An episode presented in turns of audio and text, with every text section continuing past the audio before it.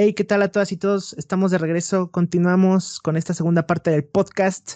Ya eh, pues tenemos nuestra lista bastante amplia y faltaron más de acontecimientos históricos. Continúo aquí con la increíble Alma Naid Bustos Hernández. Vamos a continuar hablando sobre esta maravillosa década de los ochentas. Y continuamos con, con una de tus ramas, con tu expertise y con tu especialidad que tienes en esta parte del cine.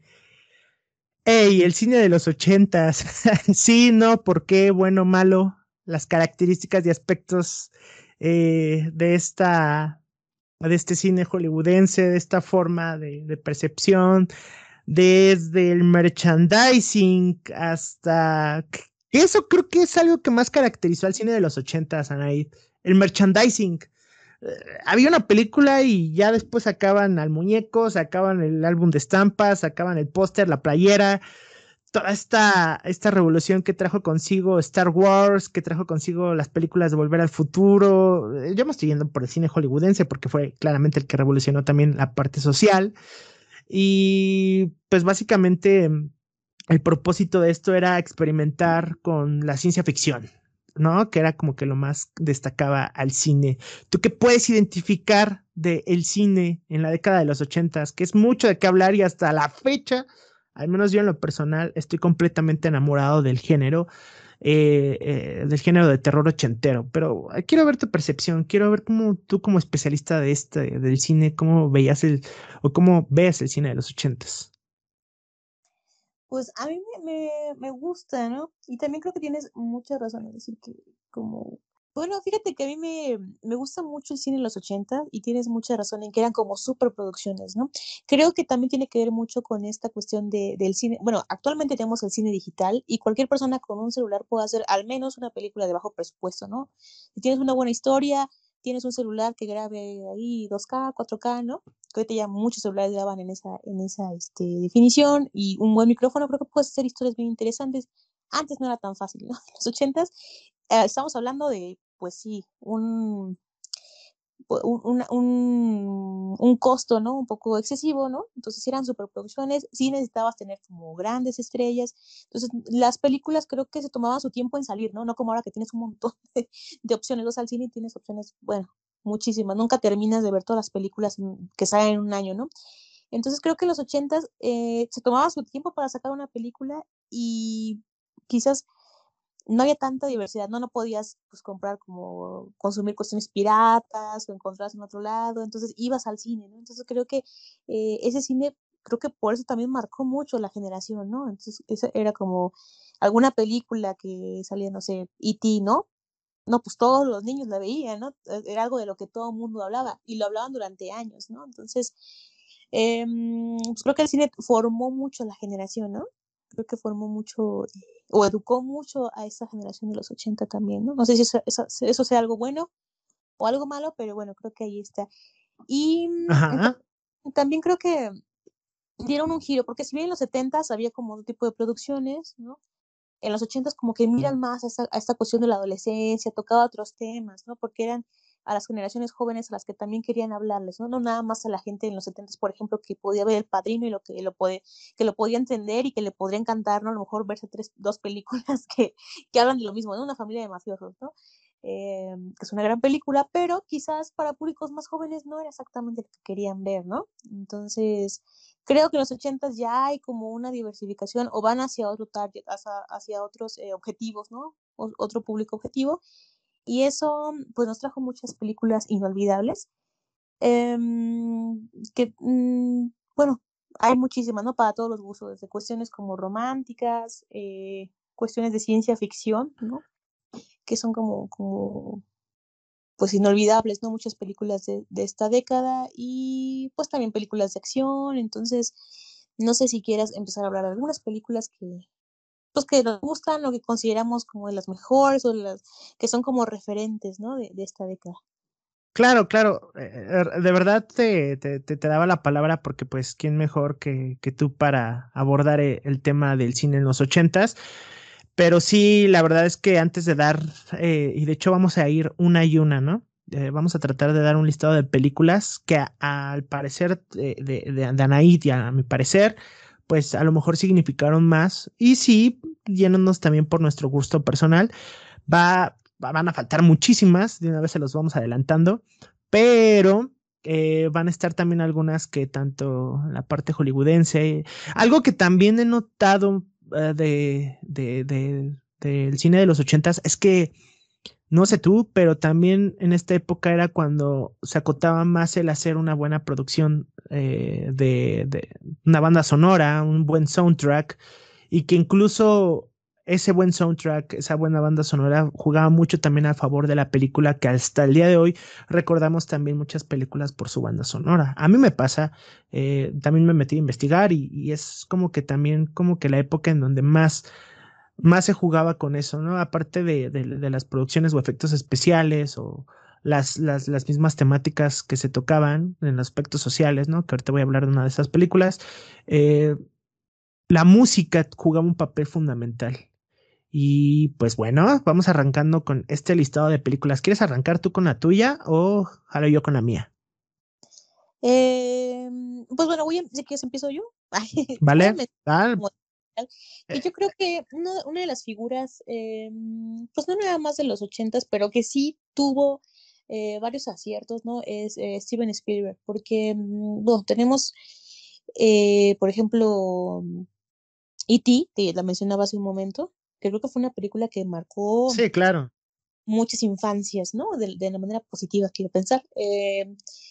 pues por esos efectos, esta historia, ¿no? Tan entrañable el, el, desde, bueno, cuestiones como el soundtrack, los efectos especiales, ¿no? Que, que a lo mejor no, no eran, no habían sido tan explotados sino hasta esta época, ¿no? Eh, y tiene otras películas también, por, por ejemplo, como El color púrpura, que toca otro tipo de temas, ¿no? Ya un poco, no para un público tan adolescente infantil, sino más como para una cuestión adulta, ¿no? Para, para ese tipo de público. Correcto. Y también tiene otras joyas, por ejemplo, como Indiana Jones, ¿no? En busca de la arca perdida, que fue así como un peliculón. Y algo que mencionabas hace, hace un momento es precisamente estos soundtracks, ¿no? Y los soundtracks o las bandas sonoras, ¿no? Que, que se nos quedan como muy, muy grabadas. En el caso de Steven Spielberg, que no nada más en los 80, sino durante gran parte de su filmografía ha trabajado con John Williams, ¿no? Que nos ha traído como eh, el, el, la típica canción de, de, Tiburón, por ejemplo, ¿no? O, ah, ok, ok, ok escuchas Indiana Jones y recuerdas la canción, ¿no? o sea, te viene Sí, claro, claro. Es ya como ya algo que, un referente, ¿no? Eh, y muchas películas. Entonces creo que algo, una, una buena década para Steven Spielberg fueron definitivamente los ochentas, ¿no? Que creo que trajeron como estas joyas, eh, una buena dirección, eh, tuvo ahí incluso no nada más era una cuestión de entretenimiento, sino que pues fue nominado a algunos premios Oscar, la banda sonora estaba increíble, las historias eran cosas que no habías visto antes, ¿no? Entonces, yo creo que empiezo este, este conteo con, no con una película, sino con un director. Que ah, ok. Este, sí, sí, sí, porque, muy, claro, sí, sí, sí.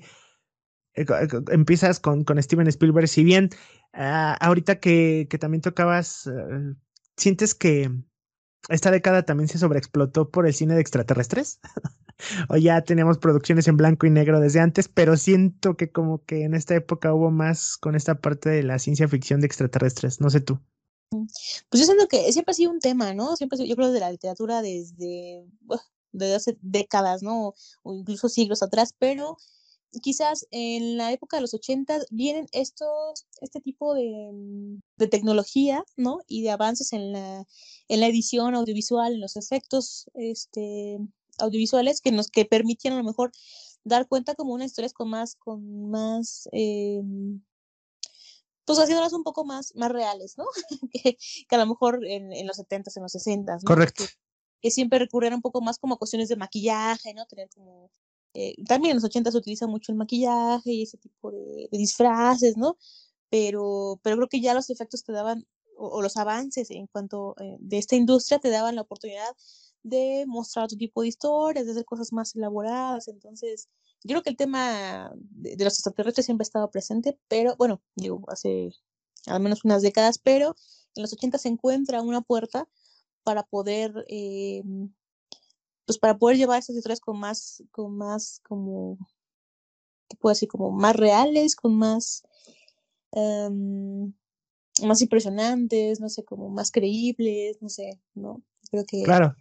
creo que eso es lo que permitió que, que viéramos películas, como te decía, por ejemplo, E.T. fue así como impresionante, seguramente para ellos. O sea, te hablaba y se movía, entonces era como, cuando siempre era como un poco más teatral, ¿no? Cuando representaban a los marcianos, ¿no?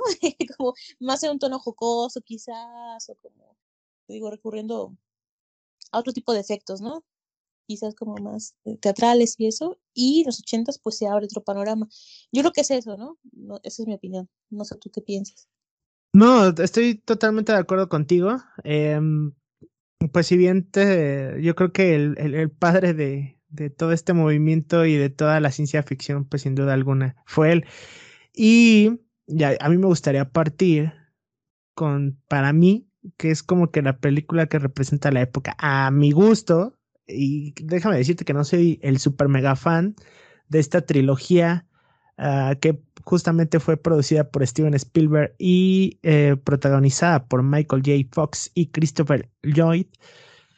Y pues bueno, estamos hablando de Volver al Futuro, que fue una historia enlazada en tres partes y eh, la verdad es que para, para, mi gusto también marcó a toda una generación y hasta la fecha. Es una película que se disfruta de, principio a fin, películas que se disfrutan de principio a fin y que trae consigo también todo un movimiento de merchandising. Eh, hasta el día de hoy, grandes coleccionistas que también se dedican a juntar todo, toda esta todo este esto, todo, todo lo relacionado con la mercancía, ¿no? Por ahí veía la patineta, ¿no? Y es que son, es una película que juega en, en tres distintos escenarios, ¿no? Que tenemos para ahí la, la década de los 50, ¿no? cuando. Ah, spoilers. Em, cuando Michael J. Fox viaja al pasado a, a, juntar a sus papás, ¿no? Esa es una. La segunda, que fue como la parte del futuro, cuando era todo esto ambientado en estos años que estamos muy alejados de esa realidad, ya que los carros vuelan y todo esto. Y la tercera, que es todavía más hacia el pasado. Entonces trajo consigo patinetas, trajo consigo figuras de acción, trajo consigo eh, vestimenta, ¿no? He visto también que estos tenis Nike que se pone eh, el personaje de, de Michael J. Fox, pues hasta la fecha es, un objeto cotizado. Entonces, claro que revolucionó bastante para mi gusto. Eh, repito, no soy tan fan de la trilogía, me gusta, la disfruto, la sigo viendo y claro que si me la ponen la, la, la, la, puedo ver de principio a fin, pero no soy mega fan, no soy coleccionista y todo, pero sí, para mi gusto es, es una, una película que juega mucho a favor de, de la música, de, de la producción visual, eh, eh, ah, eh, eh, ¿Quién es Robert Zemeckis? ¿Quién es el director y Steven Spielberg el productor? Robert Zemeckis que más recientemente nos trajo el remake de Las Brujas, que fue para, para mi gusto fue un cutre esa película, pero bueno, me, me gusta, me gusta volver a futuro. ¿Te gusta? Sí, sí me gusta. Me gusta la 1, me gusta la 2 más o menos y la 3 menos. La 2, eh, creo que la, la, gran película es la 1, o sea, definitivamente. Sí, sí, sí. Aunque yo la vi en los 90 y la primera vez que la vi seguramente con 8 años, me impresionó así de, ay, ¿cómo puede ser esto posible? No, o sea, me encantó, me encantó. Es una película que sí que, claro que esa película trae consigo también muchas, este, muchas historias, ¿no? Tanto desde el casting hasta lo que se, lo que se pudo predecir, ¿no? Hacia el futuro. Por ahí está el DeLorean, este, está, eh, que incluso antes de Michael J. Fox, que él estaba en una serie de televisión y estaba grabando a, la par, estaba grabando la película. Eh, alguien, un actor eh, que iba a estar en lugar de Michael J. Fox, que fue el que fue seleccionado originalmente. Incluso sus escenas, me parece, se llama Eric, Eric, no recuerdo su nombre, el actor, que incluso él iba a estar en lugar de Michael J. Fox. Grabaron escenas, hay escenas eh, exactamente tal cual calcadas, ¿no? De, del primer borrador. Y con este actor grabadas y después con Michael J. Fox, que fue porque le gustó más al director, ¿no? Entonces, hay muchas cosas, hay muchas cosas, la verdad, hay teorías también de estos fans bastante, bastante clavados de hacer los conteos, que ya después lo vimos, por ejemplo, con la, con la película, de, con la serie de Netflix, eh, la de Dark, ¿no? Que por ahí hacían sus, sus, este, sus historias, hacían sus, sus análisis profundos y también algo muy similar pasó con, con Volver al Futuro. Pero bueno, sin duda alguna, una película que marcó a toda una generación fue Volver al Futuro 1, 2 y 3. ¿Quieres continuar con alguna otra? Eh, sí, pues voy con, no con una, sino con tres. no, no son tres, son dos en realidad, porque. Mm, dale, dale, eh, dale. Creo que los ochentas también, eh, hablando de lo mismo, como esta cuestión espacial, como de los efectos especiales y todo eso, creo que un, un referente así de los de la generación de los ochentas son Star Wars, o sea, así como ah, claro. que a pesar de que la primera película, bueno, no es, no es propiamente los ochentas, es del 77, el, el la, la primera em, parte de esta primera trilogía, pero en, el, en 1980 sale la segunda, que es el Imperio contraataca, y en el 83 es el Retorno de Jedi. Entonces creo que mm, yo me atrevería a pensar, bueno, es que no sé, yo creo que se van dando ahí como que compiten, ¿no? Este Star Wars y Volver al Futuro. No lo sé, yo pensaría que Star Wars todavía e, es, como más, bueno, está súper vigente, sigue y sigue y sigue y sigue, y sigue. nunca va a terminar, yo creo, esa, eh, este universo, ¿no? Star Wars, pero bueno, también creo que Volver al Futuro tiene su lugar, entonces lo dejamos en el, en, el conteo, no decimos en qué lugar, pero también creo que es, un, es, es algo muy característico y un referente para la generación de los ochentas y para esta década. No sé tú qué opinas. Es totalmente. Esa es mi parte favorita del podcast. Cuando hablamos de cine, la, la realidad de todo esto es que no soy fan. La, mera verdad, nunca he terminado de ver una película de, de, Star Wars. Reconozco y claro que la pongo a la par de Volver al Futuro. Pasa que Volver al Futuro hizo con poco, pues mucho, ¿no? Y como te repito, esto es más, más orientado lo que sigue haciendo hasta la fecha Star Wars, eh, perdón, Volver al Futuro, pues tiene que ver con el merchandising. Lo que sigue haciendo Star Wars de su lado, pues tiene que ver con todo esto de merchandising y también con que ya tenemos al alcance las plataformas digitales y hasta la fecha es, algo redituable, ¿no? sigue siendo redituable por sí sola la, la, franquicia de Star Wars y porque hay miles de historias que contar y siguen inventándose más, orígenes, precuelas, secuelas y va a seguir habiendo. La verdad no, no le veo fin a esto, pero pues es algo, es algo padre, ¿no? Para el público consumidor, el público fan de Star Wars. Yo no me considero fan, de hecho, te repito, no, no he terminado de ver una sola película, pero reconozco la grandeza y lo que sigue haciendo, claro que sí. Em, continúo con el Club de los Cinco, llamada así en Latinoamérica, que es una de mis películas favoritas de toda la vida, o The Breakfast Club, que pues básicamente eh, es una película para adolescentes eh, y también para quienes ya no lo son tanto, que salió en el año de 1985. Y es como que uno de los títulos más paradigmáticos dentro de este género. Esta fue escrita y dirigida por John Hughes y pues básicamente es una trama que muestra a cinco jóvenes, los cuales son dos chicas y tres chicos, cada uno representado uno de los distintos clichés de cualquier escuela preparatoria o secundaria, ¿no? Ahí en Estados Unidos. Y clichés, hablamos del rebelde, hablamos de la rarita, hablamos de la popular, hablamos del nerd, ¿no? Literalmente es lo que tú vas a ver en esta película. Y que a medida que pasan eh, tiempo juntos un sábado porque fueron castigados, por alguna otra razón se encuentran en una biblioteca escolar eh, descubren que cada uno de ellos eh, es más profundo oh, eh, que su respectivo estereotipo que, que, los tienen encasillados, ¿no? Y en algún momento dado se dan cuenta que tienen algo en común. Y pues se ha convertido en una película de culto y ha tenido una gran influencia sobre siguientes producciones cinematográficas para jóvenes y para no tan jóvenes, porque hay quienes todavía la recuerdan y la aman con mucho cariño. Y este, Qué redundantes son eso. Y, además, este, pues toda esta parte de la banda sonora también le jugó mucho a favor, algo de lo que mencionabas hace un momento con los soundtracks, ¿no? Eh, amo el soundtrack de esa, de película en específico también. Una canción en específico que fue compuesta para esa película, una banda, ¿no? Que originalmente se planeaba de Pitch Mode, pero ya no. Y tiene, tiene una muy buena trama. No hace falta moverlos de escenario para contar una buena historia. Todo transcurre en una biblioteca, concretamente en una escuela. Y no sé, ¿te gusta el Club de los Cinco? ¿La sientes sobrevalorada? Es algo que te, que te, también te... ya, para empezar, sí la viste, ¿no? Supongo. No, aquí debo hacer una confesión. Nunca la he visto. ¡No! ¿Cómo crees? Ay, eso no te lo voy a perdonar, Anaí.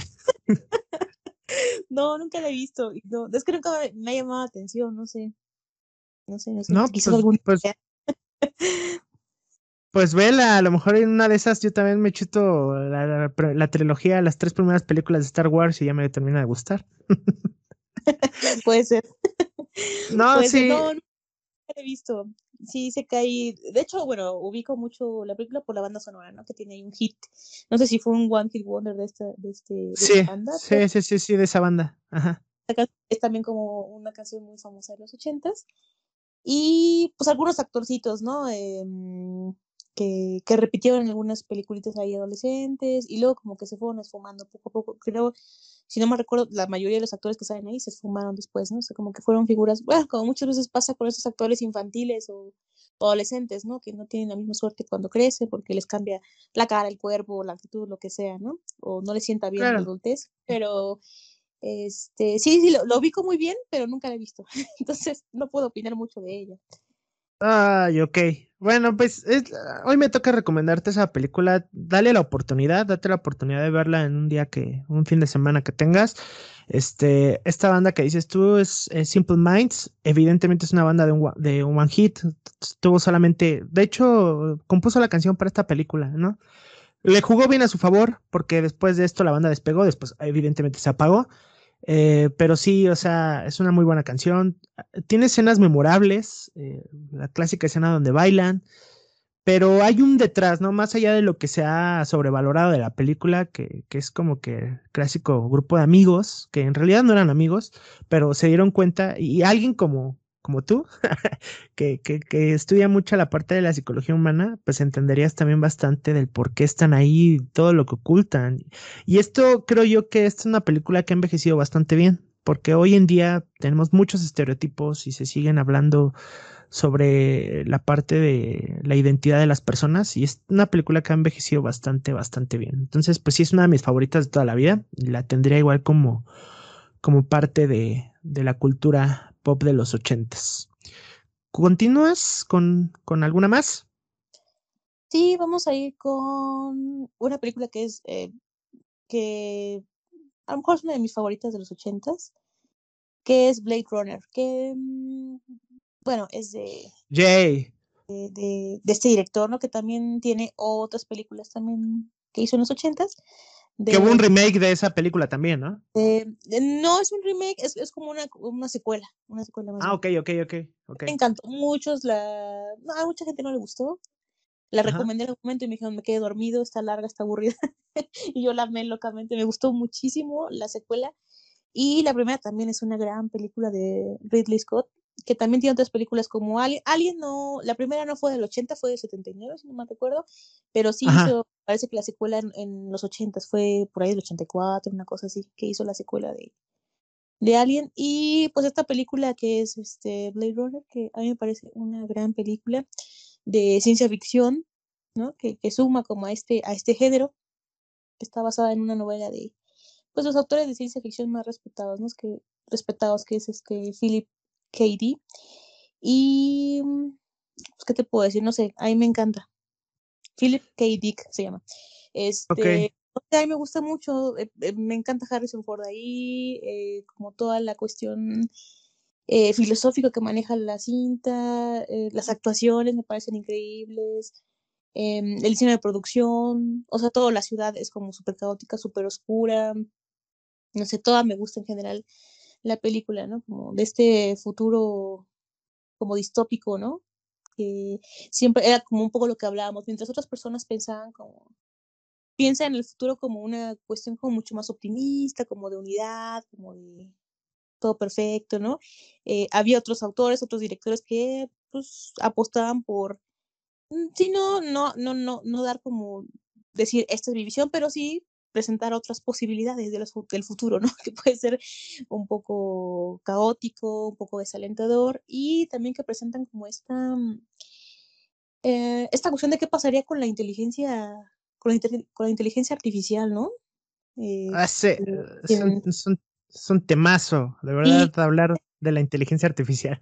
Que eso es súper interesante. Ya en los noventas, pues ya tendríamos otras películas, ¿no? Que hablaban como de esta de cómo las máquinas podrían rebelarse contra la humanidad, ¿no? Esta lucha entre lo que es más inteligente que el propio ser humano, que pues, lo, veo muy difícil, pero pues como que si falla algo, ¿no? Bueno, tú sabes mejor de eso de programación y cosas así, ¿Qué, qué, pasaría si falla algo ahí, ¿no? Si cobran una conciencia propia, etcétera. Entonces creo que esa es una, una gran, gran película que da la pauta para empezar a reflexionar sobre eso y que no nada más sobre las máquinas, sino sobre el ser humano, ¿no? También se puede dar otra interpretación a, la película y a estos personajes, a esta historia que cuenta y no sé, a mí me encanta muchísimo la banda sonora, me encanta. Eh, no sé, ¿tú la viste? ¿Te gusta? ¿No te gusta? ¿La odias? sí, sí la recuerdo. Em, te, te, mencionaba lo del lo del el remake que ahora me vas aclarando que es una secuela, porque no la vi, pero sé que estuvo pues uno de mis actores favoritos, quien es Ryan Gosling. Este, sí es una película que, que caracteriza mucho a lo que jugaba la década, ¿no? hablando del cine, que es el, pues que en sus producciones futuristas, ¿no? Ver cómo se imaginaban el futuro. Y eso, pues no nada más la vimos aquí, lo hemos visto en otras producciones. Pero sí es una película que me gusta, sí la recuerdo, no, tendré que volverle a echar un vistazo. Este, y, pues sí me gusta mucho esta, esta idea de, de, de, ver hacia el futuro visto desde una perspectiva ochentera, ¿no? Eh, es lo que caracteriza a los ochentas. Y musicalmente hablando también sucedió. No, música, bueno, este, en el caso de esta película, le recomiendo, si no la has escuchado, a lo mejor la banda sonora, este, que es de Evangelis, que también el, bueno, fue un artista como que fue muy eh, muy requerido en los ochentas, ¿no? También tiene por ahí otra banda sonora de una película muy famosa de Carros de Fuego. No sé si lo ubicas. Eh, ¿No te suena? No, no, no, me suena. La has escuchado. Así la canción es una, la voy a Ok, ok. Eh, sí. Sí, sí, sí, Básica, sí, es una, es una película también eh, de los ochentas, pero bueno, la banda sonora de Blade Runner la recomiendo mucho.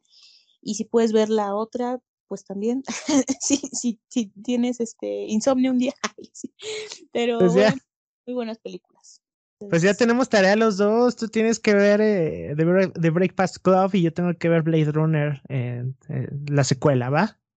Bueno, voy a ver, voy a ver las dos. Voy a ver y voy a escuchar la banda sonora. Yo soy mucho de soundtracks. Em, pues sí, este, ya después yo creo que les traeremos un episodio de toda esta parte de la inteligencia artificial. Algo sí que te puedo decir es que mucho de lo que pase con la inteligencia artificial en un futuro eh, va a depender mucho de cómo actúen las personas hoy en día. Eh, nada más se los dejo ahí sobre la mesa y lo estamos viendo. El metaverso ya es una realidad, entonces eso no quiere decir que todos vayan corriendo a hacer su avatar en el metaverso. No, no, no mucho de cómo actúen las personas hoy en, este, en, en, estos años va a depender también de cómo va a ser la tecnología para nosotros. Pero bueno, eh, a ver, yo te quiero hacer una pregunta siguiendo con, con, esta lista. Una vez me dijiste que no te gustaba el género de terror en el cine. ¿Puedo preguntar por qué o es algo que gustas reservarte? Eh, pues mm, me lo podría reservar o no. no, en realidad es una cuestión personal, es una convicción personal. No es algo que no me llama tanto la atención. Eh, pues sí, es una convicción personal, creo yo, ¿no? Más una cuestión mental, espiritual, que me lleva como a no tener como cierta, cierto gusto, afecto por ese tipo de cine, ¿no? Entonces. Perfecto. Perfecto. Pues bueno, no vamos, no vamos a ahondar mucho en, mucho en el tema. Es completamente respetable, así como como eh, te repito, ¿no? Cada quien tiene su propia identidad y es meramente respetable. Esa línea se llega a romper cuando ya no estás de acuerdo con la persona, pero yo estoy completamente de acuerdo que no te guste ese tipo de cine, aunque yo sea súper, mega, mega, mega fan del género.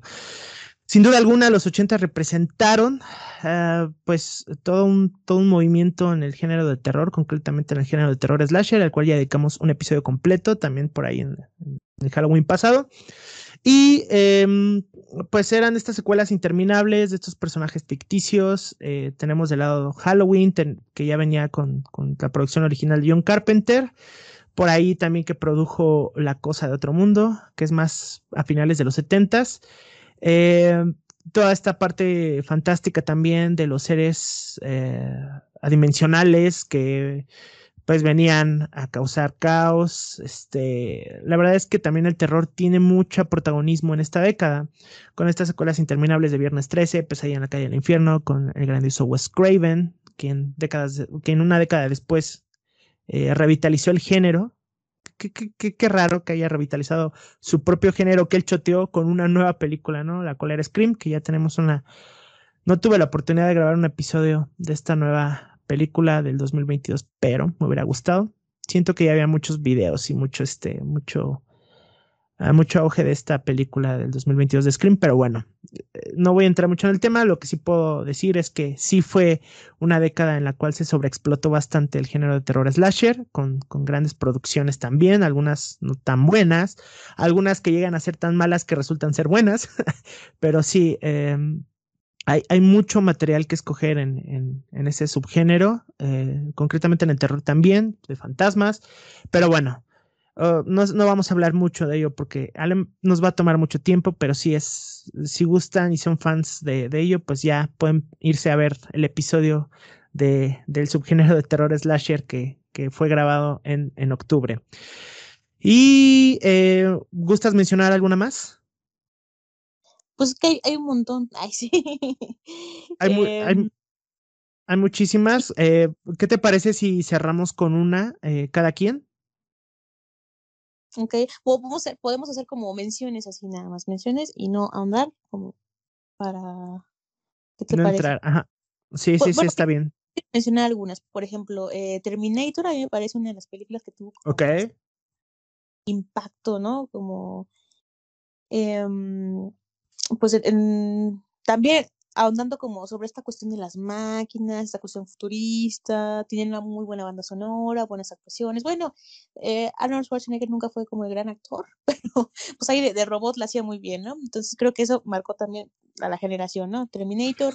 También creo que mm, eh, hay una película a mí que me parece muy bonita, que es este La historia sin fin, así es, bueno, al menos aquí en México así se le conoció que yo cuando la vi en los 90 me, me gustó mucho, me parece eh, un, un, como una cuestión, como una visión cinematográfica no tan hollywoodense, porque no sé si no mal recuerdo la película, déjame ver si es, no sé si es estadounidense. ¿O dónde la, ah, la, la, historia sin fin.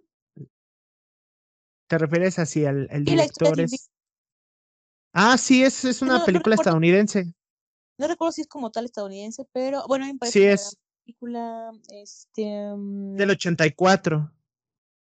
Sí, y, y pues, no sé, me parece como muy interesante. Me parece que. No, mira, es, es alemana. Bueno, no, es una... alemana, eh, inglesa y estadounidense. Entonces, bueno, a mí me pareció muy, muy, muy bonita y creo que también le gustó a muchos niños de esa generación. Eh, hubo una secuela, ¿no? Hubo una secuela, antes de que continúes, hubo una secuela con este actor que se suicidó. No recuerdo el nombre, pero hubo una secuela. Sí, no, no recuerdo bien, pero Ajá. voy a buscar, voy a checar por ahí. ¿Qué otras películas? Bueno, yo también siento que Top Gun fue una de las grandes películas así de los ochentas, que pues, a mí sí me gusta. Creo que también como que lanzaba el estrellato a esta figura de Tom Cruise que sigue vigente hasta la fecha. Es como. Uy, claro. Sí, sí, sí. De los pocos que de los 80 siguen vigentes, ¿no? Y sigue haciendo películas del mismo tipo. De hecho, creo que este año va a salir la, de, la nueva, o no sé si ya salió. Sí, va a salir en el 2020. Sí, claro. Eh, me parece una película, digo, de acción y dominguera, lo que tú quieras, me parece una, una película muy buena. Eh, que sale una canción bastante memorable de esa película, ¿no? Una sí, canción, sí, sí. este, sí. Sí. Que digo lo que decíamos, las bandas sonoras como que iban como muy de la mano, ¿no? Y pues hay otras películas, ¿no? Por ejemplo, eh, hablando de bandas sonoras, por ejemplo, esa de Flashdance, que tenía estos, estos, ah, claro. dos, dos, canciones ahí como muy, muy, este, que se llaman muy famosas, que era, si no me recuerdo, como una producción como de, de bajo presupuesto, pero tuvo muchísimo éxito y recaudó, recaudó dinero y esta chica la lanzaron a la fama, aunque después pues, se quedó por ahí, ¿no? Ya no tuvo como... Jennifer Bells. Ajá. Sí, claro. Ajá, y pues, ¿qué otras películas? Bueno, ya un poco de cine, ya no, no tan, tan taquillero, pues tenemos El Resplandor, por ejemplo, de Kubrick, Terciopelo Azul de David Lynch. Um, ¿La viste? ¿Viste El Resplandor? Sí, sí, es también, bueno, como ¿Es de terror? Bueno, ¿Se podría considerar de terror? Es Kubrick. Pues claro. sí, ¿no? Como terror psicológico, me imagino, pero bueno, pues es que es Kubrick, entonces como que una parada obligada cuando te gusta el cine, ¿no?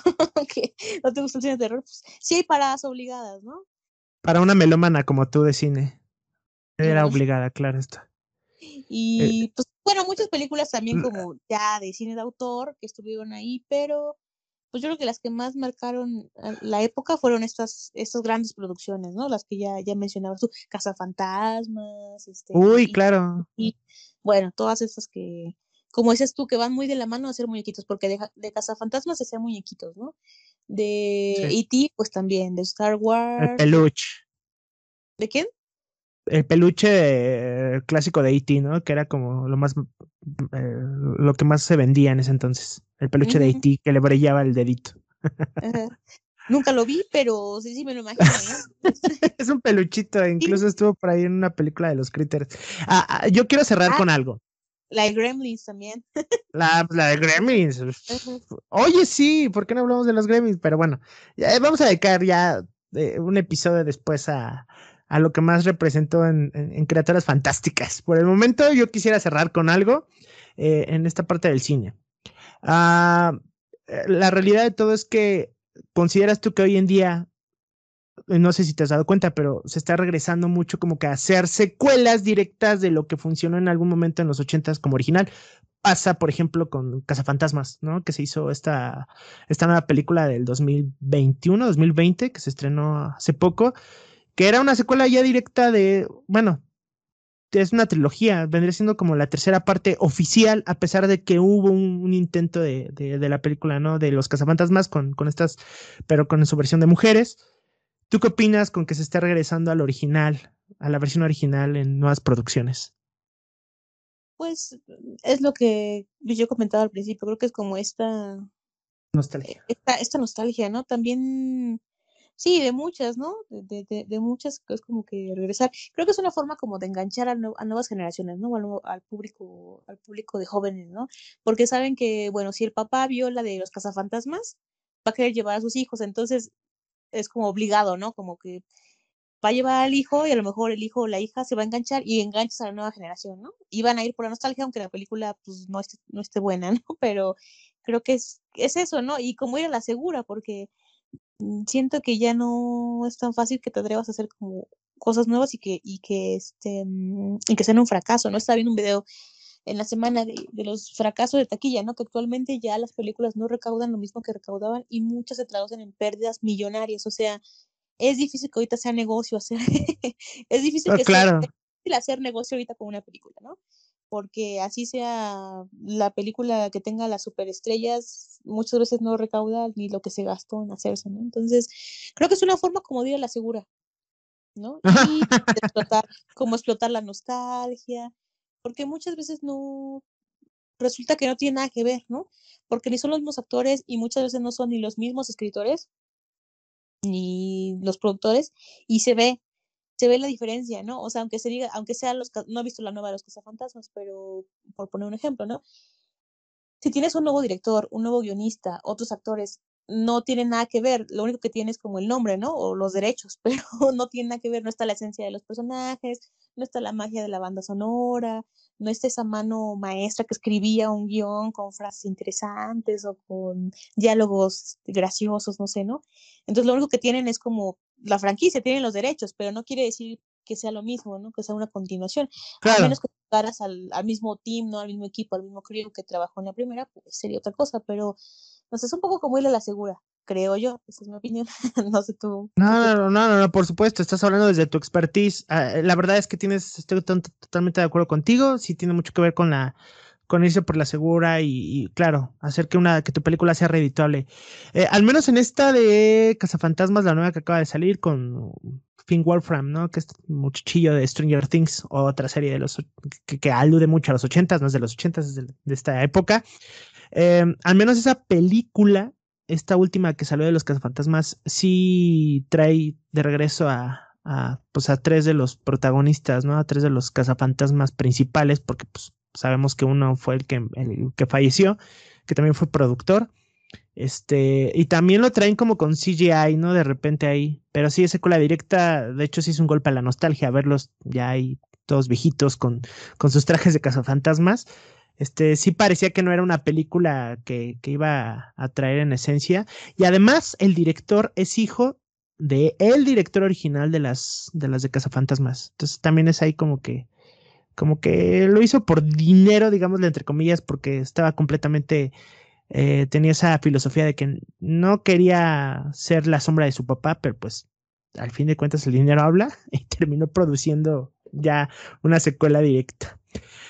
Pues bueno, vamos a cerrar esta parte del cine. Sin duda alguna fue algo de lo que más representó a, em, a, la década de los ochentas que al día nos sigue, nos sigue pisando los talones eh, en el mundo del entretenimiento. Quisiera nada más abordar un poco sobre las series de televisión. Si te parece bien, puedes mencionar a ti una serie que hasta la fecha digas tú, vaya, esta es ochentera, pero me gusta, y yo te menciono también una, ¿no? Eh, sin duda alguna, también la televisión en los 80 significó también producciones eh, de entretenimiento con grandes figuras que hoy en día se siguen recordando, tanto en México, tanto en el resto del mundo. ¿Qué serie ochentera nos recomendarías, Anaid? Fíjate que yo no soy tanto de series de los ochentas, pero recuerdo, por ejemplo, que en mi casa mis papás este, veían la serie de Alf. Ay, claro. Yo creo que es la más. Yo no, yo no, yo no recuerdo haberla visto, o sea, yo no recuerdo de qué, o sea, me acuerdo que era una marioneta, ¿no? Algo así que, tipo sí. ¿no? Hablando de los extraterrestres. Ajá, que había como con una familia, y tenían como sus, sus cosas. Yo no recuerdo exactamente bien la trama, pero recuerdo que, que, la veían en mi casa. Entonces tengo ese recuerdo ahí en la tele, que estaban viendo la de Alf, no sé. Y alguna otra serie, pues, no, no soy, no soy muy de serie, de los ochentas, no, te, te, mentiría si te digo que, que hay alguna que, que veía o que sigo viendo. No sé tú. No, no, pues en realidad hubieron bastantes. Digo, igual entrar, una curva de aprendizaje, entrar a ver cada cada serie que más representó, pero tenemos series de, eh, de ciencia ficción, teníamos series eh, de dibujos animados, yo la, al menos la que recuerdo bastante igual con mucha nostalgia, y no porque me haya tocado, sino porque yo la vi en los noventas, era la del hombre araña y sus sorprendentes amigos, una de las razones por las que quise contratar Disney Plus fue por esa serie, ¿no? Eh, era, era 100% ochentera. Y esa es la que más recuerdo, estas aventuras del hombre araña con estrella de fuego y el hombre de hielo y pues con todo este boom eh, de lo que representa el, el, superhéroe como tal hoy en día en las producciones del UCM, pues ver esta, esta serie, pues también es un golpe a la nostalgia para quienes la vivieron en carne propia en aquel entonces. Aquí en México al menos teníamos series este, que se iban más por lo cómico, teníamos novelas como por ejemplo Rosa Salvaje, que yo me acuerdo que mi mamá la siguió viendo también por ahí de los 2000 cuando la repetían el doctor Cándido Pérez, em, eh, que pues incluso se, como dices tú, ¿no? Irse por lo seguro, que a veces no juega mucho a favor. Se hizo todavía un reboot de esta serie con Arad de la Torre, ¿no? Del doctor Cándido Pérez, pero no funcionó. y muchas otras, la verdad es que pues es Papa Soltero, Senfield, eh, producciones también en caricatura, los, los, las pataventuras, eh, algo de Winnie Pooh, que por cierto ya es de dominio público, y, y, pues muchas otras también, este, había unas ardillitas que eran como inspectores o detectives, ¿no te acuerdas? Ay, Chippy Chop, algo así se llamaba, no recuerdo mucho. Chip and Dale, Chip and Dale. ándale, ándale, algo así. Y, y, era divertido ver. A, lo mejor tú a los, en los noventas veías caricaturas que no sabías que eran de los ochentas, pero las disfrutabas y también te marcaron, ¿no? Entonces estaba bastante divertido. Estaba bastante divertido. En ese entonces en la Ciudad de México era, me parece que era Canal 4 o algo así. Y pasaban, por ejemplo, por la campana, todo eso, pero no sé si son de los 80, ah. son de los finales de los 80, principios de los 90, o no sé. Pero es lo que te decía que al principio que mm, eh, muchas veces las series o caricaturas o programas que veíamos eran como las series ochenteras de finales de los ochentas que llegaban a los noventas, ¿no? y en el 96, 97 apenas estaban pasando aquí pues esas series, ¿no? Entonces, porque las compró aquí alguna televisora ya. Entonces. Exactamente. puede ser que no sepa que eran ochenteras, pero eh, las veíamos, ¿no? Hay, una, una, larga rama de, de, adaptaciones.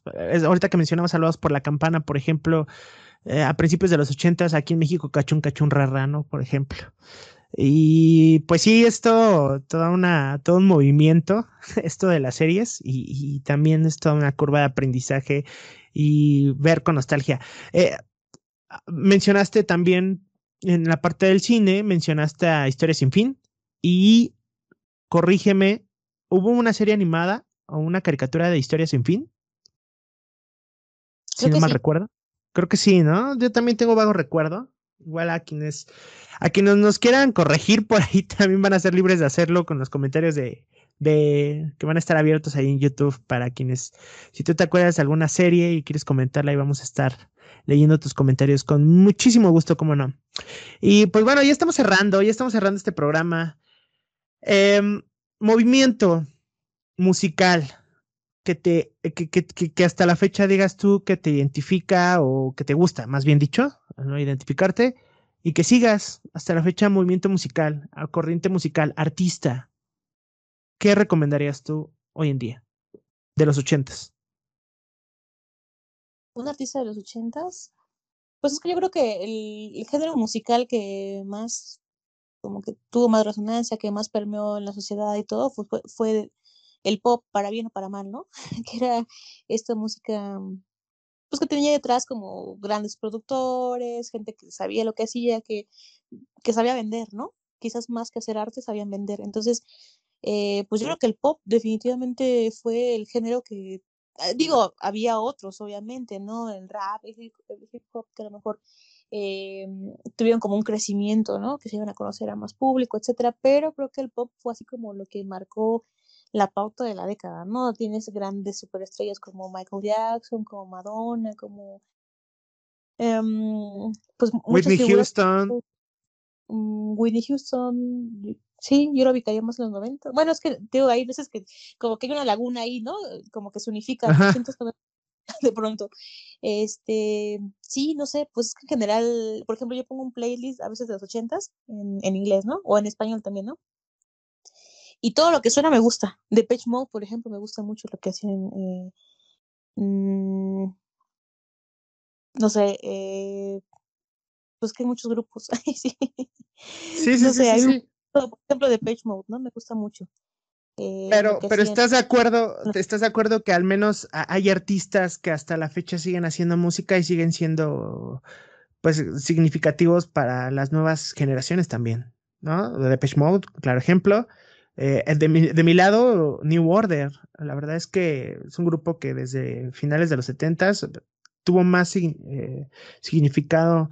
Yo soy fan y de hecho sí me identifico con, con la música de los 80 realmente, ¿no? Y, y, es algo que, que sigue estando vigente hasta el día de hoy.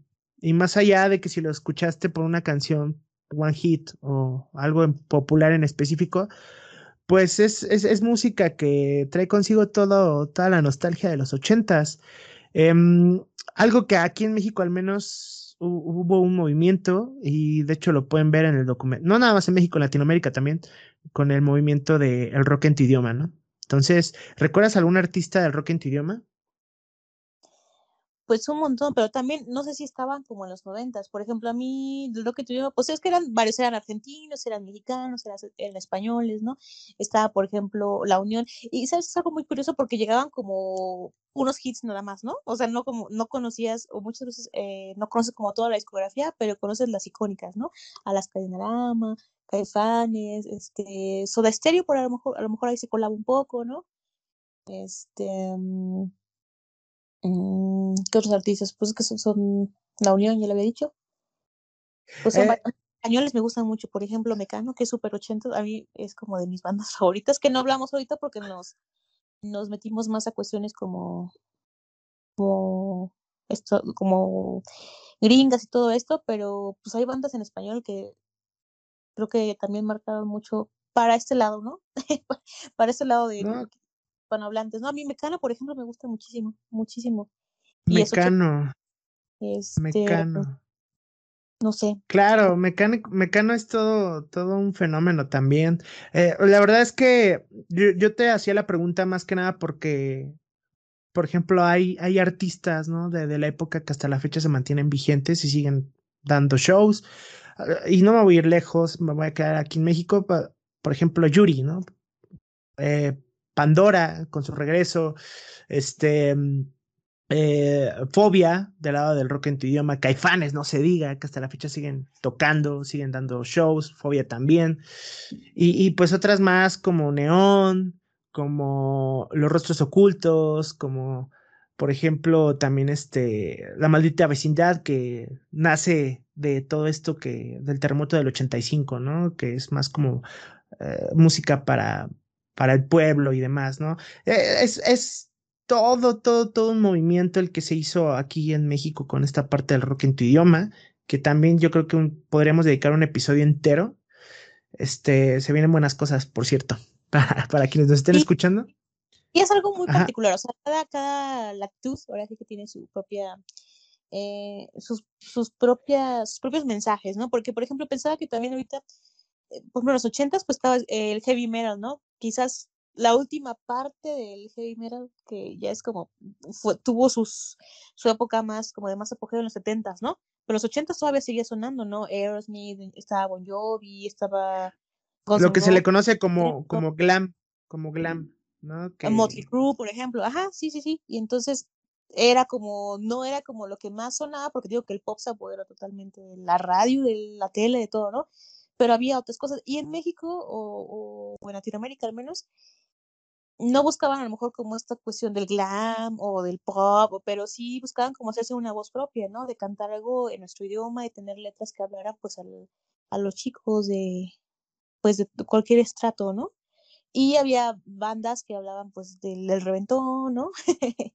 del reventón y que hablaban de otras cosas, ¿no? Como el caso de Maldita Vecindad, a lo mejor los caifanes, que siempre sus letras son como un poco más, mmm, que hablan como cuestiones como más internas, espirituales, como viajes ahí, ¿no? Eh, los tipos de que hablan, ¿no? Este, son, cada uno tiene su propia, sus propias características, ¿no? En España, por ejemplo, eh, otra cosa, ¿no? En Argentina, por ejemplo, otra cosa, ¿no? Entonces... Y, y eh también en los ochentas, no sé si, si llegaste a notar que era donde, eh, fue una época en la cual podías ver, que al menos aquí en México podías ver a cantantes de, de la época actuando también en películas o series de televisión. Eh, y, y, se me viene a la mente, por ejemplo, Pedrito Fernández o Tatiana, quienes aparte de tener una carrera artística en la música, también estaban en cine mexicano. Sí, porque bueno, pues yo como lo veo es que eran productos, ¿no? Entonces el producto puede ponerse en diferentes anaqueles o diferentes, no, entonces si lo puedes poner en la tele, lo puedes poner en la radio, lo, o sea, eran productos, ¿no? Desafortunadamente, pero pues muchos de ellos tienen como talento, ¿no? Y digo, en manos equivocadas quizás, pero pues tenían sus, sus dones y sus talentos, ¿no? Um, pero bueno, y muchos sigue, bueno, fíjate, a lo mejor muchas de esas figuras que estaban como en, en ambos bandos, tele, radio, no sé, teatro, siguen vigentes, ¿no? Pedro Fernández, Lucero, este, sí. Luis películas y aparte era cantante, Yuri que también hizo películas me parece, Gloria Trevi, bueno, bueno, ya es más noventas, ¿no? Pero pues y siguen vigentes, ¿no? Entonces, no sé, y bueno, volviendo a esta cuestión de la nostalgia, ¿no? La, la, nostalgia vende un montón. Y si no fuera así, no estaría el 90s Pop Tour. que a mí me personal, creo que la gente va no por la calidad de la música, porque las jeans a mí en lo personal me gustan así. Y mira que yo crecí con ellas, desafortunadamente, en el radio, o sea, sonaban todo el tiempo, ¿no? Y a mí no me gustan nada, o sea, nada, nada, nada. Pero mucha gente quizás va no por la calidad de sus letras o de su música o de sus voces, sino porque la nostalgia vende, o sea, quiero recordar mis, mis tiempos, ¿no? O la gente va para recordar sus tiempos de adolescencia, de juventud, no sé, ¿no? pues yo creo que ahí está la respuesta. Pues si, si puedes seguir haciendo dinero de ahí y mantenerte vigente, pues órale, ¿no? Pero... Es hacia, es hacia dónde te traslada la, la, la época, ¿no? Totalmente, ¿no? Totalmente. O sea, hay canciones, por ejemplo, placeres culposos que en mi caso yo sí tengo, ¿no? Que esa canción... a ver, a ver, a ver, a ver, a ver. A ver, Anaid, ¿cuál es tu placer culposo de, de, los ochentas? Ah, no, pues tengo un montón. O sea, tengo un montón. A ver, eh, de los ochentas, no sé, es que culposo, no sé. Me gusta mucho Manda, por ejemplo, este, me gusta mucho Manuel, o sea, me gusta muchísimo Manuel. Todos esos, artistas pop mexicanos me gustan un montón las flans. Pero, pero que ya no es tan culposo, ¿no? No sé cómo lo veas, ya no es tan culposo. En, hoy en día las redes sociales eso pudieron jugar al favor, que ya no es tan culposo. O sea, puedes bailar a ritmo de una rolita de los de, de flans y al igual de Manuel, yo al menos tengo la chica de humo en mi celular, en mi setlist de Spotify. Pues que no, placer culposo, no sé eh, qué podría ser. Pues no, pues esos, por ejemplo, Pandora nunca me ha gustado en la vida, nunca me va a gustar. Eh, me parecen súper sosas sus letras, a mí no me gustan. Tú y, tú y yo que nos tenemos, tú y yo que nos tenemos en, en, en Facebook, ¿tú sabes cuál es mi placer culposo? No, no sé cuál es tu placer culposo. Eh, Valentín Elizalde o algo así. Eso no es ochentero. Lo, lo comía. Lo, ¿Lo comía? comía es mi placer culposo. Sí, sí, sí, me encanta. Le pedí a mi mamá que me hiciera un traje de lo comía. Un abanico. ¿En ¡Qué serio? pena! ¿En serio? Me encanta, me encanta. Pues es que es lo que te digo, o sea, pues si lo comía lo veías en siempre en domingo y todo eso, ¿no? O sea, era lo que estaba bombardeando la televisión. Entonces, Ay, qué barbaridad. lo vas adoptando, lo vas adoptando, ¿no? Sí, me encanta. Y, y yo sí soy coleccionista de acetatos y tengo por ahí este, una joyita que me regaló mi novia, que, que fue un LP de Lo comía el homónimo y es mi joya, ¿eh? No, a mí, no, a mí lo comía no, no me gusta, pero pues es que no sé, cosas, pues que ya hasta la, ya, ya cualquier cosa, es lo que te digo, o sea, no, no vas tanto muchas veces hacia la calidad o la voz o las letras, sino a qué momento de tu vida te transporta, ¿no? O sea, yo no viví en los ochentas, pero me transporta a lo mejor a los noventas cuando escuché esas canciones por primera vez, que era yo muy niña y pues las escuchaba y, ah, mira, me recuerda la casa de mis tías, ¿no? No sé, o cuando andaba ahí, en el- eh, que papá ponía sus cassettes, ¿no? O sea, Pero, así. Pero tú sí eres alguien que iría, por ejemplo, a un 90s Pop Tour. A un evento pop tour, no lo sé, depende, no sé. Pues, por ejemplo, es que si vas con amigos y así vas a echar relajo, pues sí vas, ¿no? O sea, pues, sí, vas a ir Pero por- Pero por el mero gusto no irías. pues me gusta. No, no, no, o sea, sola, por ejemplo, pues no iría. O sea, si alguien me dice, vamos, así, amigos que sean fans de las jeans o algo así, pues, bueno, a mí no me gustan las jeans, no me gusta, este, pues varios de los grupos que están ahí, ¿no? Timbiriche. Timbiriche me gustan algunas, pero tengo un problema con Timbiriche, pero no lo voy a decir aquí. pero me gustan algunas. Es Ok. que yo, creo que yo creo que algo que ya es otro tema, pero mm, tengo el mismo problema con Timbiriche, fíjate, aunque son bandas o bandas o agrupaciones completamente o diametralmente opuestas. Tengo el mismo problema con Timbiriche que con Molotov, así. Que creo que. Ay, ¿cómo crees? Sí, o sea, creo que mm, tú puedes mantenerte vigente, o sea, está padre, pero tienes que reinventarte, o sea, o sea, Molotov sigue cantando lo mismo hace 30 años, o sea, es son los timbiriches del rock, o sea, vas a un concierto de Molotov y escuchas lo mismo que escuchabas hace, tre- bueno, hace 30, 20 Ay, años, Dios mío. exactamente lo mismo, o sea, mm, Es lo mismo con Caifanes, ¿eh? Es exactamente lo mismo con Caifanes. Lo mismo. siento que sí se han reinventado un poco todavía más, ¿eh? Por ejemplo, a mí, Café Tacuba, siento que es de las bandas que más han sabido reinventarse sin tener que caer en, sin ser Coldplay, por ejemplo, ¿no? Que se reinventa, pero cada vez siendo más música así como súper pop y desechable, ¿no? Y por ejemplo, Café Tacuba sí se ha sabido reinventar, ¿no? No es música desechable, sigue teniendo la esencia, pero es diferente, pero es congruente, pero son auténticos. O sea, me gusta la banda, ¿no? Y Caifanes siento que también han evolucionado de alguna forma, ¿no? Pero es que siguen dando, siguen dando el mismo show de hace 20 años. O sea, no han sacado música nueva. Pues el último disco lo sacaron hace como 10 años, ¿no? Jaguares. Jaguares. Jaguares, no, pero, o sea, Jaguares, o sea, para mí Jaguares ya, Saúl Hernández ya enterró. Pero bueno, eso es una discusión. La realidad es que, pues sí, o sea, la verdad es, al menos tampoco estoy para defender a Molotov. O sea, a mí sí me gusta mucho Molotov. Molotov estuvo en su época, eh, lo siguen haciendo. Fue, les funcionó en su momento, ¿no? Por toda esta parte. Era la primera banda en México que hacía lo que, lo, lo que, lo que sigue haciendo hasta la fecha ya, como dices tú, pero que nadie más había hecho en su momento. Entonces, Ajá. Y te cantan otra cosa que no sea Gimme the Power. Ah, es que, es que todo este, todo lo que vino detrás de Give Me the Power fue también, es todo un caso, es todo un caso. La verdad es que, Yo estoy de acuerdo en que las letras siguen siendo vigentes, ¿eh? Bueno, por ejemplo, Gimme the Power sigue siendo vigente, pero hay otras cosas que ya envejecieron. Por ejemplo, otras canciones con palabras altisonantes ya envejecieron y envejecieron mal porque ya no son aceptables ahorita. O sea, y sí puede ser un ah, bueno, pero, pero también es como, ok, sigues cantando las mismas palabras altisonantes de hace 30 años, búscate otras, o sea, ¿sí me explico? Es como, son los timbiriches, güey, o sea, y, tiene, y son músicos, son buenos músicos seguramente, ¿Y, de qué sirve? Y los timbiriches no son músicos, bueno, dos quizás de ellos, los demás son como voces nada más, voces ahí más o menos. Pero pues es lo mismo, o sea, tampoco te reinventas, o sea, Timbiriche sigue cantando lo mismo, o sea, Ben Ibarra sigue cantando Cielo 2030, este, las mismas canciones, ¿no? Entonces, princesa tibetana. Princesa tibetana, este, acústica, o princesa tibetana reggae, no sé, o sea, cielo, este, las mismas canciones. Entonces, pues está padre, pero si eres artista tienes que reinventarte, creo yo, ¿no? Es más, yo creo que es algo como, como artista tienes que seguir creando, creando, creando, creando, porque si no... Y en, pues y en realidad creo que lo único que puedo coincidir en esta pequeña charla con la que estamos cerrando es que más allá de lo que dijiste, eh, lo similar que tiene Molotov y Timbiriche, aunque no lo creas, estuvieron más unidos de lo que te puedas imaginar. O sea, eh, uno de los integrantes de Molotov es hermano de Paco Huidobro. Este, Mickey Huidobro es hermano de Paco Huidobro de Fobia. Y Paco Huidobro fue uno de los músicos que estuvo en una de las presentaciones recientes de Timbiriche. O sea, literalmente estuvieron acompañando a Timbiriche tocando. Entonces sí los une bastante ahí el, el este. Aparte, creo yo que Molotov fue como que también de donde salieron, bueno, los mantiene unidos Moderato, Fobia, por, por, por muchos aspectos ahí.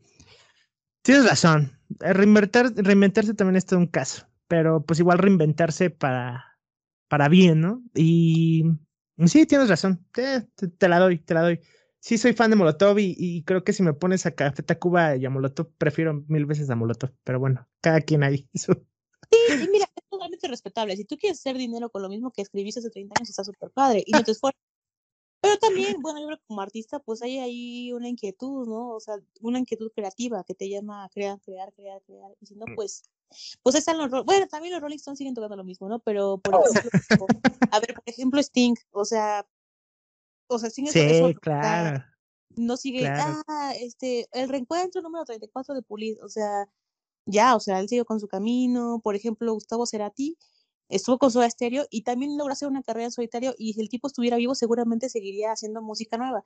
Y no, voy a tocar persiana americana, ¿no? O sea, es como, no, es como... Son, son, son escenarios completamente distintos, pero claro, o sea, la verdad es que eh, sí tienes razón, por ejemplo, lo que, que ya lo que hace Molotov de seguir tocando sus mismas canciones, si bien fueron toda una generación, evidentemente ya ahorita ya es muy mal visto por, por todo este por todo lo que parecía de broma o todo lo que no se tocaba antes, pues ahorita ya, ¿no? Más bien la gente ya abrió los ojos.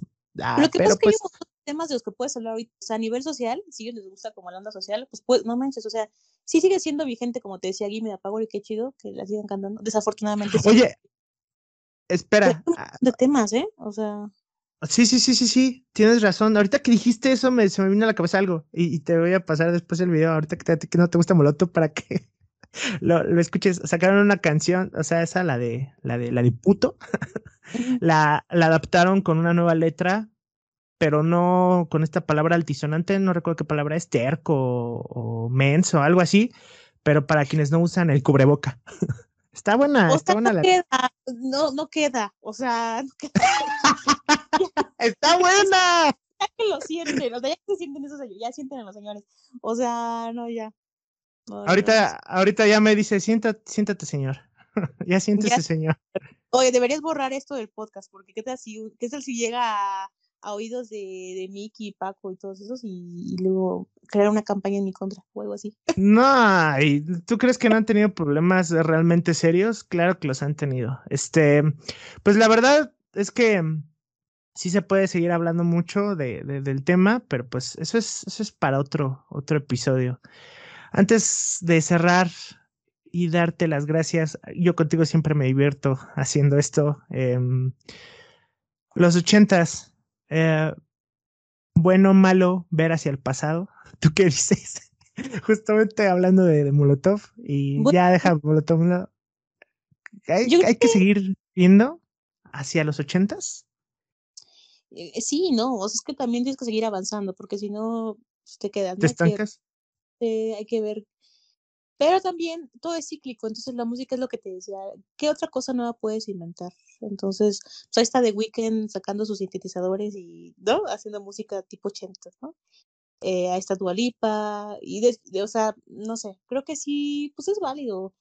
Creo que uno como ser humano puede situarse en, la época que más le guste y, y, siempre buscamos como lugares en los que nos sentimos seguros, ¿no? O sea, un lugar físico o un lugar mental. Y si escuchar música, ver películas de cierta época te, te transportan como a un lugar seguro, pues es válido, ¿no? También sin olvidar que hay que ver para adelante y, pues bueno, hay que afrontar también el presente, ¿no? Y, claro, hay que afrontarlo, claro. Pues, pues crear nuevas alternativas también, ¿no? Para la vida, para el arte, para todo en, el, en el tiempo actual, ¿no? Puedes retomar cosas, ¿no? Retomar cosas de otras épocas, pero pues saber, no, no perderte y, y saber que estás en, en, otra época, ¿no? O sea, digo, ya hay películas, canciones y todo que también ya pues no tienen el mismo efecto, ¿no? Por la época en la que vivimos, porque ese espíritu de la época ya se fue, o sea, quieres o no, ya se fue. Tenemos la nostalgia, entonces, ahí está.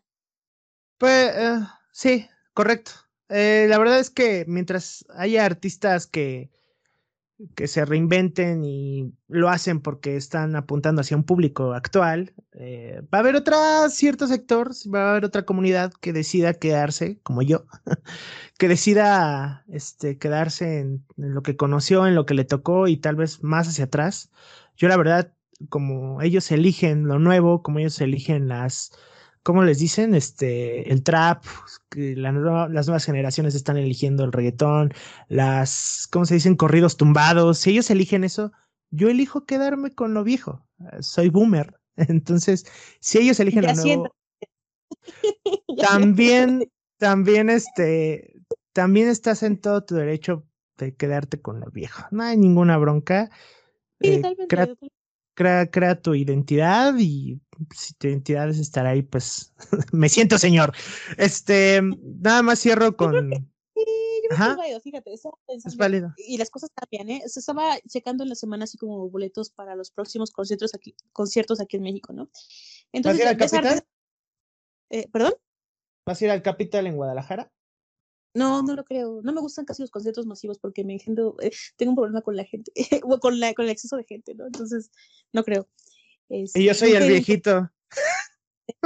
No, es que yo, bueno, después te comentaré porque tengo una condición especial, pero bueno, eh, por eso intento como no ir a lugares como muy, muy concurridos y como De acuerdo, de acuerdo, de acuerdo. okay, okay. Pero bueno, estaba checando los boletos y dije, hay muchos artistas como de mucha calidad que van a estar como en el Teatro Metropolitan o en el, en el, lunario, en el lunario del auditorio, ¿no? Como en okay. recintos mucho ¿no? Y de pronto veía que, bueno, me enteré que iba a venir Bad Bunny porque fue así como tendencia, ¿no? De que este Bad Bunny viene a México y esa, iba a estar en el Estadio Azteca. Y yo decía, los tiempos cambian, porque, o sea, hay grandes artistas de un montón de calidad y van a estar como en recintos más pequeños. Y no sé si te gusta Bad Bunny, pero es como Bad Bunny en el Estadio Azteca, o sea, va a llenar el Estadio Azteca cuando eran lugares que llenaba, por ejemplo, Michael Jackson, ¿no? Entonces, como esas superestrellas, y pues ahí se ve el gusto de la gente, los cambios. O sea, la gente. Es que te tienes que actualizar, Anaí. Sí, yo escucho música actual, pero no el trap. O sea, por ejemplo, música actual. es, es, es, de lo que hablaba. sí, sí, pero cambia. O sea, es, es lo que te digo. Y entonces, pues la gente tiene que acomodarse. Y la gente, y ahorita los que se dedican a la industria de los conciertos, de todas esas empresas, ¿no? Pues traen a Bad Bunny porque es quien va a llenar el auditorio y no lo va a llenar pues, no sé, cualquier otro músico, ¿no? Entonces antes era Michael Jackson, ahora es Bad Bunny, y pues se da cuenta, eso da cuenta del gusto de la gente, ¿no? Pues bueno, las, las generaciones cambian, la música cambia, la, o sea, todos envejecemos y no sé, dentro de 20 años quién va a venir ahí en el, el, el, el Estadio Azteca, por ejemplo. Sería interesante, ¿no? Verlo, no sé si me toque, pero... Exacto. Eh, ¿Quién sabe si sigue existiendo? ¿Quién sabe si sigue existiendo el Estadio Azteca? No sé, no lo sé. Quién sabe quién venga. A lo mejor vuelve a venir Bad Bunny. Y, ya viejito, ¿no? No sé qué edad tendrá, unos 30. No, te, no tengo idea de qué edad tenga, pero. Como unos 30. Ah, bueno, sí. Ok. Quién sabe. Pero bueno, pues hay, que, actualizarse. Y voy a lo mismo. Si te sientes seguro en un lugar que ya conoces como la música, el cine, los ochentas, o los noventas, pues está bien. Entonces, Correcto. Pues bueno, ya. Con eso. Eso es este, decisión de cada quien. ¿no? Con eso cierras, con eso cierras. Perfecto. Pues Totalmente de acuerdo. Eh, finalmente, lo que es música para ti va a ser música para ti. Eh, lo que es cine para ti va a ser cine para ti. Si decides, eh, no lo veas como estar estancado. Si decides regresar, darte una retrospectiva hacia el pasado y adoptarlo y reinventarte también en algunas cosas, como lo ha hecho, mencionas este. Ay, este artista ya se me acaba de ir ahorita su nombre. Si deciden jugar con eso también, si tú creas fusiones artísticas también, pues un poco de esto, un poco de aquello, ¿por qué no? Entonces, pues cierro con una recomendación para ti, a ti que te gustan los lugares pequeños y te gusta como que lo más íntimo. Hay un buen lugar en la Ciudad de México que te queda un poco más hacia, eh, hacia Barranca del Muerto, todo esto, que se llama House of Bands. Te lo recomiendo. Sigue la pista, hay proyección de cine, hay también conciertos bastante privados, limitados y a ti, a ti, Anaid, que te gusta ese tipo de lugares, igual le puedes seguir la pista. Va a haber a lo mejor hay uno que otro show que te pueda interesar. Y este, y también recomendación para todas y todos quienes nos están escuchando. Anaid, muchísimas gracias por haberme acompañado en otro episodio más. Este, cerramos este segundo episodio. Va a estar subido en dos partes. Síganos en todas las redes sociales como Enigma Sounds. Nos encuentran también en Spotify, uh, Google Podcast, Apple Podcast, eh, Amazon Music. Sigan nuestro blog. Estamos hablando con eh, bastantes artistas de la escena independiente que no nada más son músicos, algunos son escritores, otros son, eh, otros son autores de algunas obras más largas, poetas, eh, gente que crea arte en la piel, eh, de todo, de todo vamos a, vamos a darle ahí un espacio para que puedan proyectarse y poder dar ese pequeño impulso. Algunos no tienen los medios necesarios en el mundo digital, algunos otros más lucran con el hecho. Pues todo también se trata de poderle dar ese primer pequeño empujón a quien lo necesita. Y pues sin duda alguna fue un episodio bastante, bastante enriquecedor. Muchísimas gracias, Anaid. Gracias, gracias. Pues, gracias a ti, querido Zuri, eh, por una charla tan amena nuevamente. Y pues un saludo a todos los que, a todos los que nos escuchan eh, en esta repetición o en, este audio cuando les llegue. Eh, un saludo y pues nos estamos viendo. Muchas gracias te vamos a poder seguir viendo en algún proyecto en el futuro que tenga que ver con algún podcast, con puede que regreses también, lo tienes planeado, ahorita está en stand-by o te vamos a poder seguir tal vez en, en, el podcast de cine, ¿Cómo, ¿cómo le vamos a hacer ahí para darte el pista en tus otros proyectos? No, pues por el momento estoy como... En stand-by. Estoy en stand-by. Sí, como por cuestiones ahí académicas, profesionales. Y la verdad es que ahorita me quiero dedicar un poco a escribir quiero hacer algo de algún corto por ahí, escribir un guioncito, entonces me voy a centrar un poco en eso, más que ya no ahorita en hablar, quiero, quiero contar una historia. Entonces, a lo mejor me voy a dedicar a eso los siguientes meses, esperemos. Y cuando es, y cuando tengas oportunidad de hacerlo, ten por seguro que esta es tu casa para que puedas eh, pues hablen, que, que tengas un espacio y que podamos hablar de lo que vayas a escribir, si tú nos lo permites, claro está. Sí, claro que sí, te agradezco. Espero que sea pronto y que no pasen meses o años hasta que pueda hacerlo. Pero tendré presente, no, no, No, claro que sí. Recuerda que este es tu espacio, siempre serás bienvenida. Muchísimas gracias por acompañarnos y ojalá que todo lo que hagas te salga de maravilla. Estoy completamente seguro que vas así porque eres alguien eh, que tiene mucho potencial en esto y en todo lo que te vayas a proponer. Muchísimas gracias a todas y todos. Pásenla bonito, síganse cuidando. Esto no ha cesado. Bye, bye.